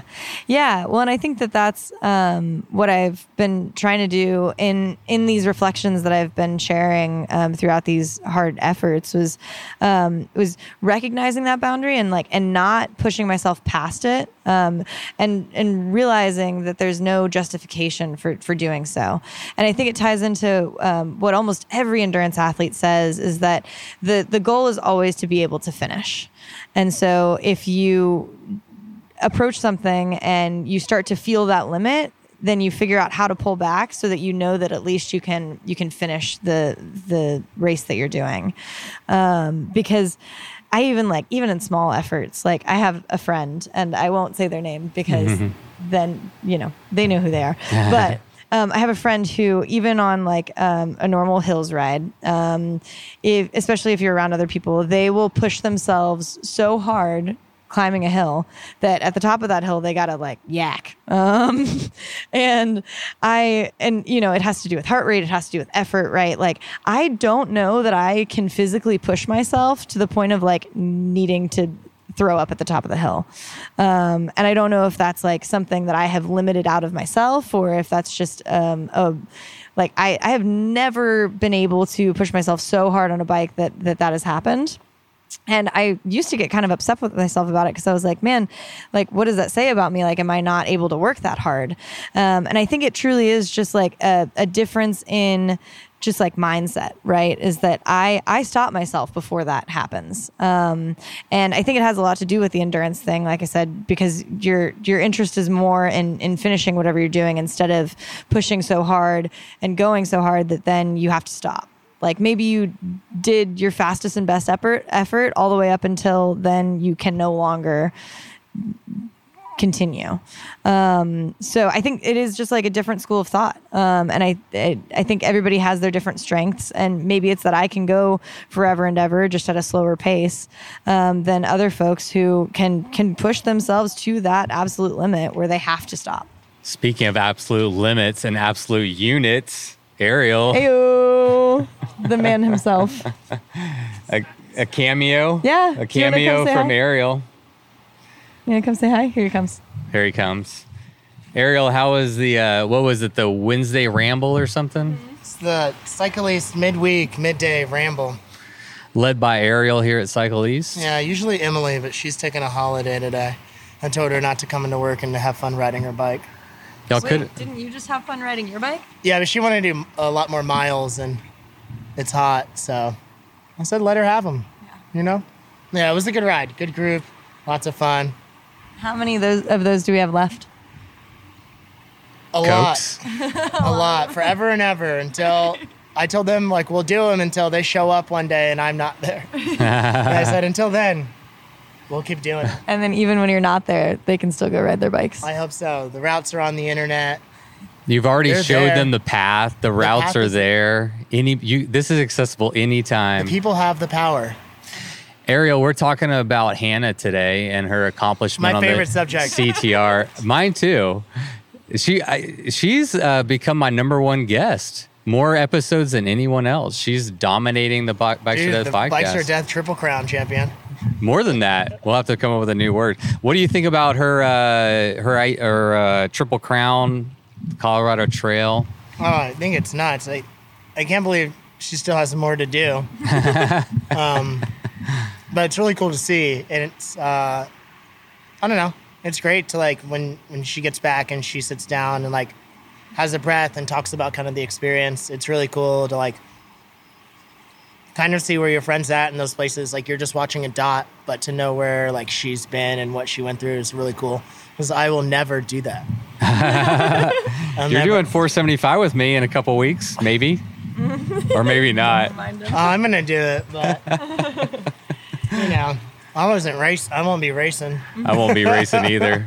Pro We'll be slow, we'll baby. just we'll uh, have like mandatory hug breaks every like 100 miles or something, hug and cry breaks just to make it through. I don't uh, I don't pretend to be as tough as Hannah, and I don't even uh, want to try to be as tough as Hannah. Well, maybe I would like to try it. I don't know. Definitely not there right now. I'm still taking baby steps. I'm still I'm still on her. Uh, she used the East Texas Showdown, so I've done the lowdown. I've done the showdown. I'm about to do the Central Texas Showdown. So maybe after three, I'll be ready for what Arkansas High Country's next, and then mm-hmm. yeah, yeah, yeah. It's the the the bike packing pipeline. yeah, it's the gateway drug to Yeah. the Triple Crown. Yeah, The hard thing is getting the time off, and we've talked about this. Is I mean that is the huge. I mean. Okay, Mm-hmm. that's not the only thing. Doing it is also super hard. right, right, right. Uh, right. But the first step is figuring out how to take the time off. Yeah. Yeah, for sure. Absolutely. I forgot what we were talking about. Do you remember what we were talking about? Um, we had said something about pushing your limits and uh, oh yeah, where you, were can- at with your yeah, your pushing your own limits. yeah how how I can't push myself all the way to the edge. I think because I just have this in the back of my mind of like save some because you got you got a lot left. Yeah. I you yeah. And it'll I am sure that line will move as Mm-hmm. you're like, okay, I can push it a little bit more here. And the more you like learn your body and learn where you can push and where you need to hold back, I'm sure is just simply an educational process that like is gonna be different for everybody. What have you learned uh, so far through these two efforts that you think will help you and prepare you better going into the AZT, whether from planning or for training or just mental endurance? Like, what do you think you've learned about yourself? How do you think you've grown as a bike pack racer um, so far? Yeah.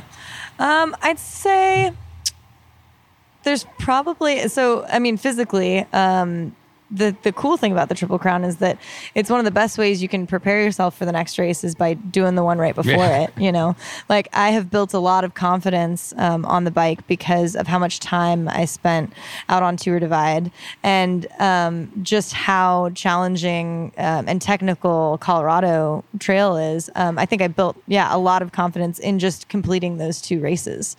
Um, it's it's nice to have the like two out of three done for that reason.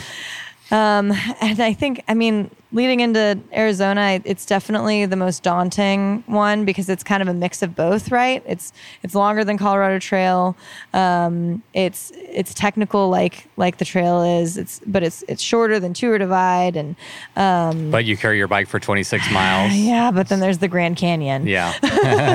so um, you know there are a couple of votes of confidence because of what I've already accomplished, but there is also some of that um, hesitation because just because I did the other two doesn't mean that this one's gonna gonna pan out. Yeah. Um, you so- haven't already checked the box just automatically. Yeah. You still got to go out there and Yeah. fucking do it. There's still 800 miles of really rough terrain. Um, yeah, or 775 of it, and then 26 miles of um, hiking. Um, so, and I guess I should clarify for folks who don't know, the Arizona Trail 800 goes through the Grand Canyon, um, and Grand Canyon is national park land and it's protected. So you're not allowed to let your tires touch the ground while you're actually traversing the canyon.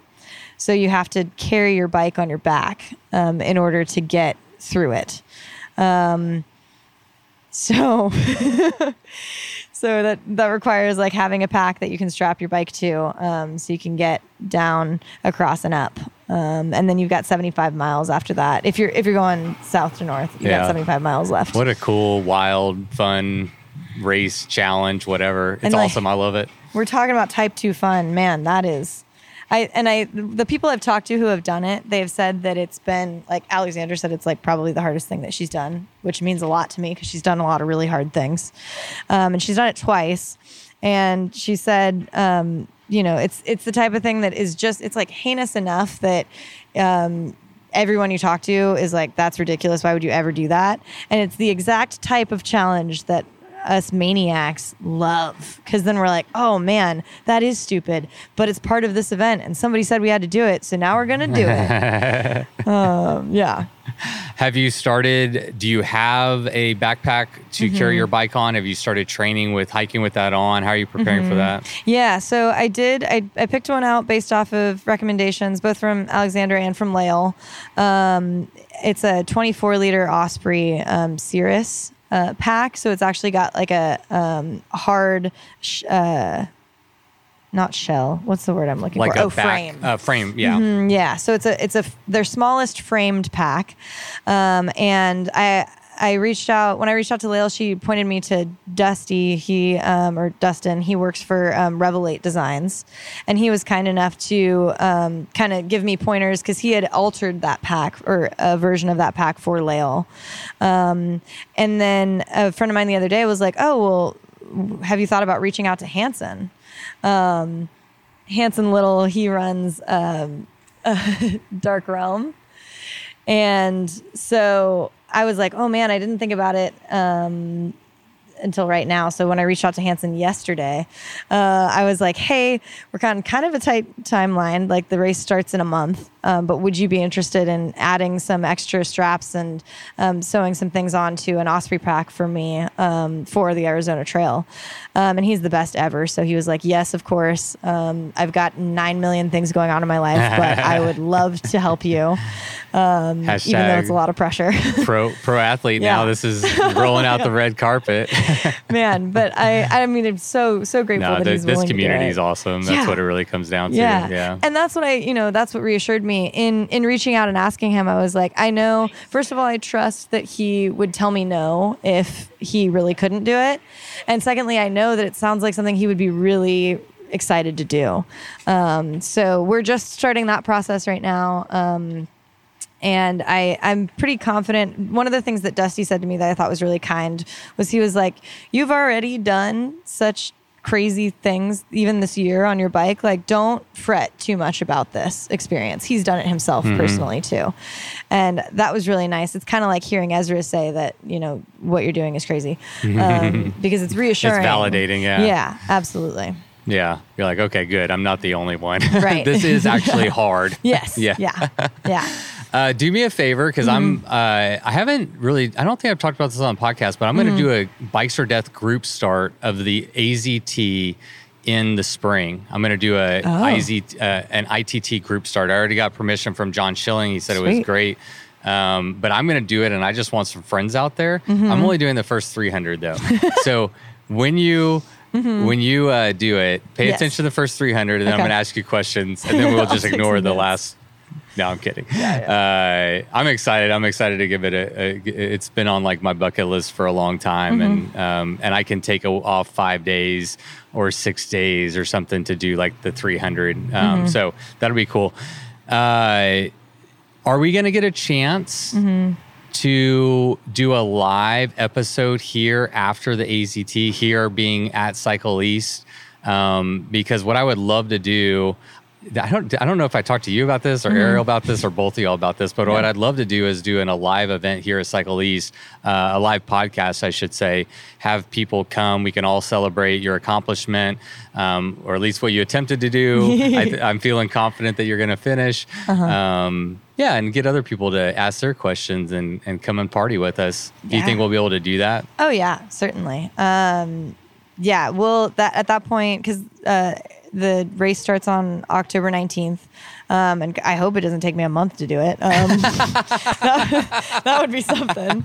Um, I don't know. I don't know how long yet. I think the record's in that like nine or 10 days. So it'll probably be 10 or 11 for me. Um, Yeah. And then I'll be back in town. And yeah, I would absolutely love to do, to do that. Um, it would be cool. Like the live podcast we did before was really fun. And I think that that was great for people. And so I think it would be a fun way to, to celebrate something that has is generally pretty anticlimactic. Um, uh, yeah, a yeah, for sure. Yeah. uh, experience. They really are. It's just like Yeah. Mm-hmm. they just happen in a vacuum, and it gets an article on bikepacking or Radavist, and I might bike, you know, but it's like, and then it's just gone. Yeah. It's like the hardest fucking thing ever, and then it's just like poof. Mm-hmm. Yeah, What's on to the next? next thing. What's Yeah, next? Yeah. exactly. Mm-hmm. Well, we'll take a second to pause for yours at least. And, and honestly, I wish we could do it for everybody. I wish there was Yeah. more. I wish there was more of this, but I'm only one person. Maybe we can invite them. Maybe we should invite some people. Hey, there's a lot of triple crowners this year. That's There a good are. idea. Yeah. Okay. We have good ideas. You have good ideas. yeah. Uh, I had different questions this time. I didn't Yeah. Mm-hmm. focus as much on the Colorado Trail. I did two episodes previously about the Colorado Trail, and so I decided since this is we keep doing these, I was like, I'm going to ask some different questions today. Yeah, But absolutely. uh, was there anything else that I missed that you like? I guess wanted to touch on. Not anything that comes to mind directly. A lot. I said a lot of the things about Colorado Trail that I Yeah. that I had thought about saying. I will say, um, it, it it has been interesting knowing that we're doing this series and then being out there and thinking to myself like, oh, I'm gonna say that to Patrick. like, oh, they, you know, Bikes or Death is gonna hear about that, um, which has been really fun for me too. And I I wanted to thank you um, for kind of facilitating that for me because like this is something I'll get to keep forever. Like I'll get to go back and listen to these podcasts. And what I've done the last couple of times is on my way back from the thing, um, I listened to the podcast that we recorded before it um, which I don't normally do. Typically, I do not listen to the podcast I'm in. Um, but it, it has helped with um, just kind of frame of reference for what we'll talk about next, um, what we've already talked about that I try not to say again. Because again, I'm like, I can't believe anybody wants to listen to me talk for this amount of time. so try to Same, come- yeah. same. They keep turning on the radio. I don't know why, but here we are. yeah, yeah. So I'm like, come up with some new things to say. Um, but yeah, it's been really nice to to have this reflection time um, and be really intentional about um, thinking about these things and how they happen and and looking uh, forward to the next ones. So uh, Yeah. yeah. just thank you. Oh, I thank you. I Mm-hmm. think, you know, I've been excited from the beginning because I think, well, I, I've never seen where someone just follows their their journey. Let's Mm-hmm. like win, lose, or fail. Like we said from the beginning, you're going to take the audience along for the ride. Mm-hmm. Um, and we didn't know how we're going to turn out, which is very vulnerable. Speaking about vulnerability, Mm-hmm. and and so I appreciate it. It's been really interesting for me, and I hope that like. I hope that what we're doing is helping other people maybe feel more comfortable with their own ability to approach something like this. You know, like it's mm-hmm. yeah, we're telling your story, but hopefully, like people are like, oh, maybe I, they could see themselves doing that and, and getting their own inspiration. You know, and it's those ripple effects that go out that are mm-hmm. are really cool. I uh, I had another thought for you, and I wish I thought about this prior to doing this, mm-hmm. but since you said that and I know you're racing and that's this isn't the top of your priority. Oh, yeah. But like if you ever have those thoughts and want to turn mm-hmm. on your voice memo on mm-hmm. your phone and just record them, mm-hmm. um, I think it would be really cool to like insert like little clips like you know of different sections. And it you know it doesn't have to be 15 minutes. It can just be like i don't know. It could be whatever you Yeah. know but if you have those that come to mind and even if you just want to capture them so you can remember them later Mm-hmm. i think that would be really cool and i'd, I'd find a way to use them if you let me. Yeah, yeah, that's hilarious. You know, you said that I have good ideas because I've been doing that and I have them. Mm-hmm. Oh, you have 'em. I have them. Yeah, Send which 'em. is so funny. I just thought to myself, I was like, oh, I, I forgot to mention that to Patrick, but, like before we did this podcast. But um, just because I, I had the same thought, and especially because I have the perspective of like, oh, I'm gonna record a podcast after this. There are a couple of them that I have that um, would probably be great little inserts in there. Um, yeah. Yeah. So I'll have to. I can listen to them. I'll send them to you for sure. And if there's a way to incorporate them even in this this one, Definitely. um, or maybe you know when we record the live one, I'm sure there'll be some things from Tour Divide that'll be helpful to Yeah. to throw in there. But yeah, I do. I have I have some for please please send them to me Yeah. i've i've approached some other people with this idea but the problem is that i'm doing it post Mm-hmm. Yeah. and so because i'm saying it post like uh, I won't call anyone out, but I've talked to some other people about, hey, they have all these audio files, but they weren't recorded for me per se. They were just like just voice memos, Yeah. and so it's that's super vulnerable to just send somebody like me that you don't know that well, like all these really personal um, things, which I totally get. So to the degree you feel comfortable, but Yeah. yeah, like. Um, I would absolutely use them. We can either insert them in, or we could just like do a little thing at the end, like a Yeah. you know, like a you know thoughts from Hannah montage. section, a little montage of, of clips. But I think that as I, you know, you know, do this and go along as a podcaster, I'm like, how can I be more immersive? Like, Mm-hmm. how how can we help tell the story better? Because that's the ultimate goal. And Mm-hmm. I think being able to include some clips is just a kind of a no brainer way. So obviously, you, yeah, good Yeah. ideas. Great minds think alike. It's nice. All right. Well, uh, give them hell out there at AZT. I'm Thanks. I'm excited for you. I'm proud of you. I think it's it's been just awesome to watch you. I don't know. I mean, we've all like Ariel has Mm-hmm. watched, and everybody at Cycle East and everybody that knows you, like you uh, you got into bike pack racing a little bit in East Texas Showdown, and Mm-hmm. um, it's just been fun to watch you grow and go on this journey. And again, thanks for taking us along for the ride. Yeah, yeah, absolutely. Yeah, I think that's one of my favorite parts when y'all were talking earlier about like me coming back into the shop. I've had a few people in the last week or so come in and they said, "Oh, I haven't seen you since your big adventure," and I'm like, um. Are you talking about Tour Divide or are you talking about Colorado um, so yeah, just uh, uh, yeah, I appreciate Yeah, big adventures. uh, adventures. Yeah, um, totally. Yeah. Speaking of just like blowing, you know, blowing past them, it's like, no, there was two. I remember them. They Yeah, both happened. they both happened. There's podcast out there that you can listen to. Yeah. All right, Hannah. Well, we'll let you go back to work, I guess, huh? Yeah. The day's not done. This No. is just part of being, a uh, ultra endurance superstar athlete. You know, Running a bike shop too. yeah, who's not yet sponsored. That's what it is. Yeah, that's a- really what it is. a- yeah. Mm-hmm. a endurance athlete that's not sponsored. You got to work your seven to seven. You got to do media, and you've got to train. It's Yeah. a full time gig. It's true. All right. Well, thanks, Hannah. Good luck on the next one. Thank you. Bye.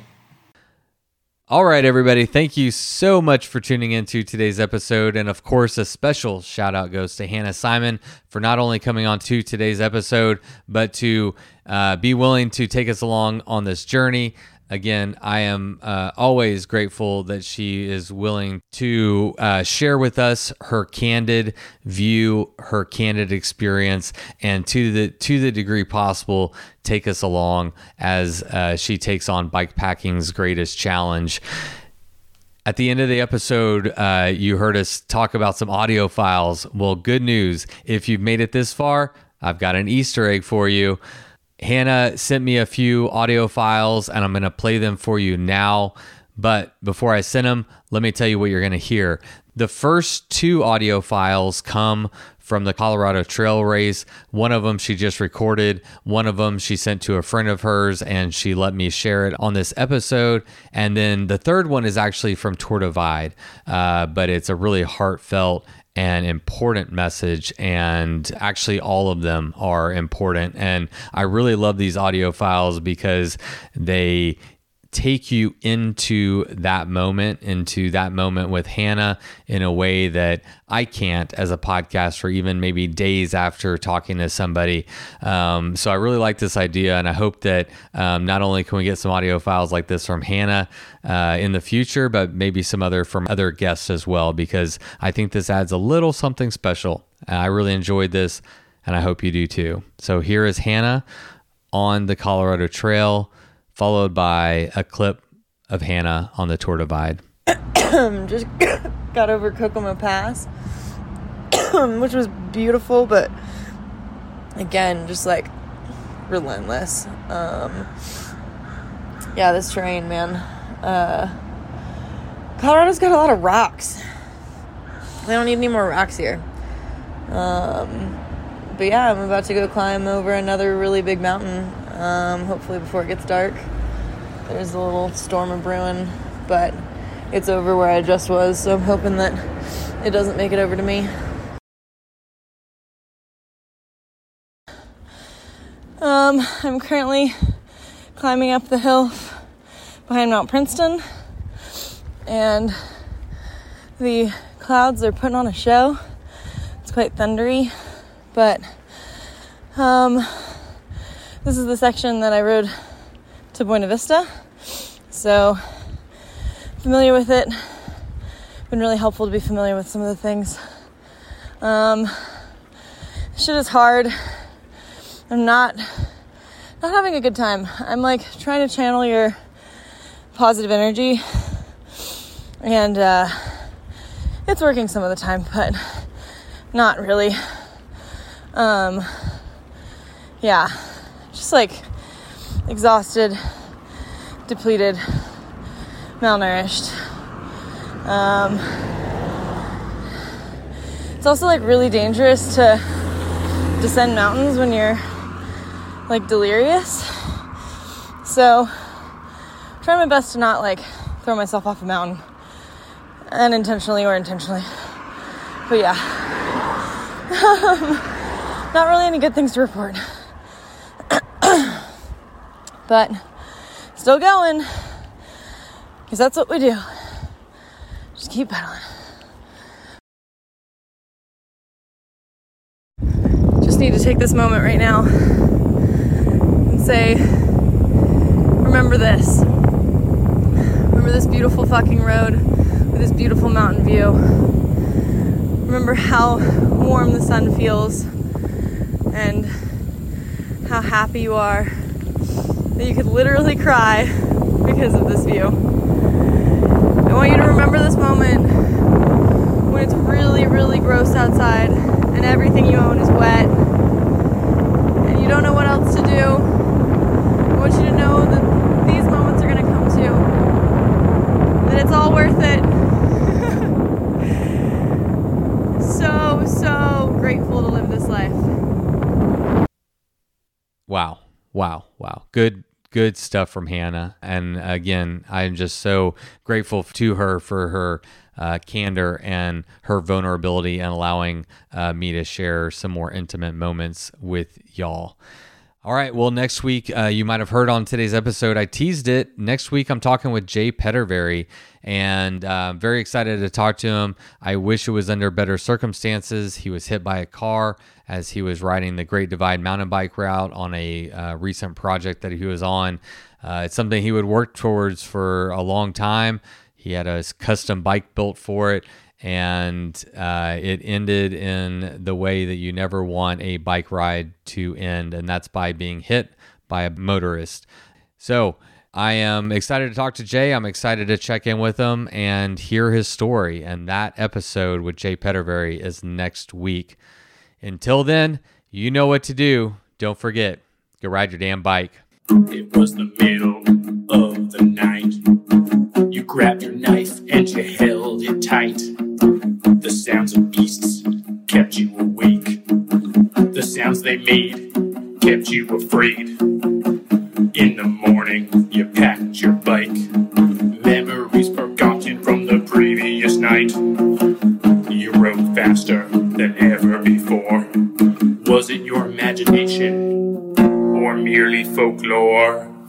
Fear turned into strength as you pushed further. Every pedal stroke stronger and firmer. Your bike feels weightless, your legs aren't tired. You think to yourself just a few more miles. Bikes, oh death, bikes, oh death.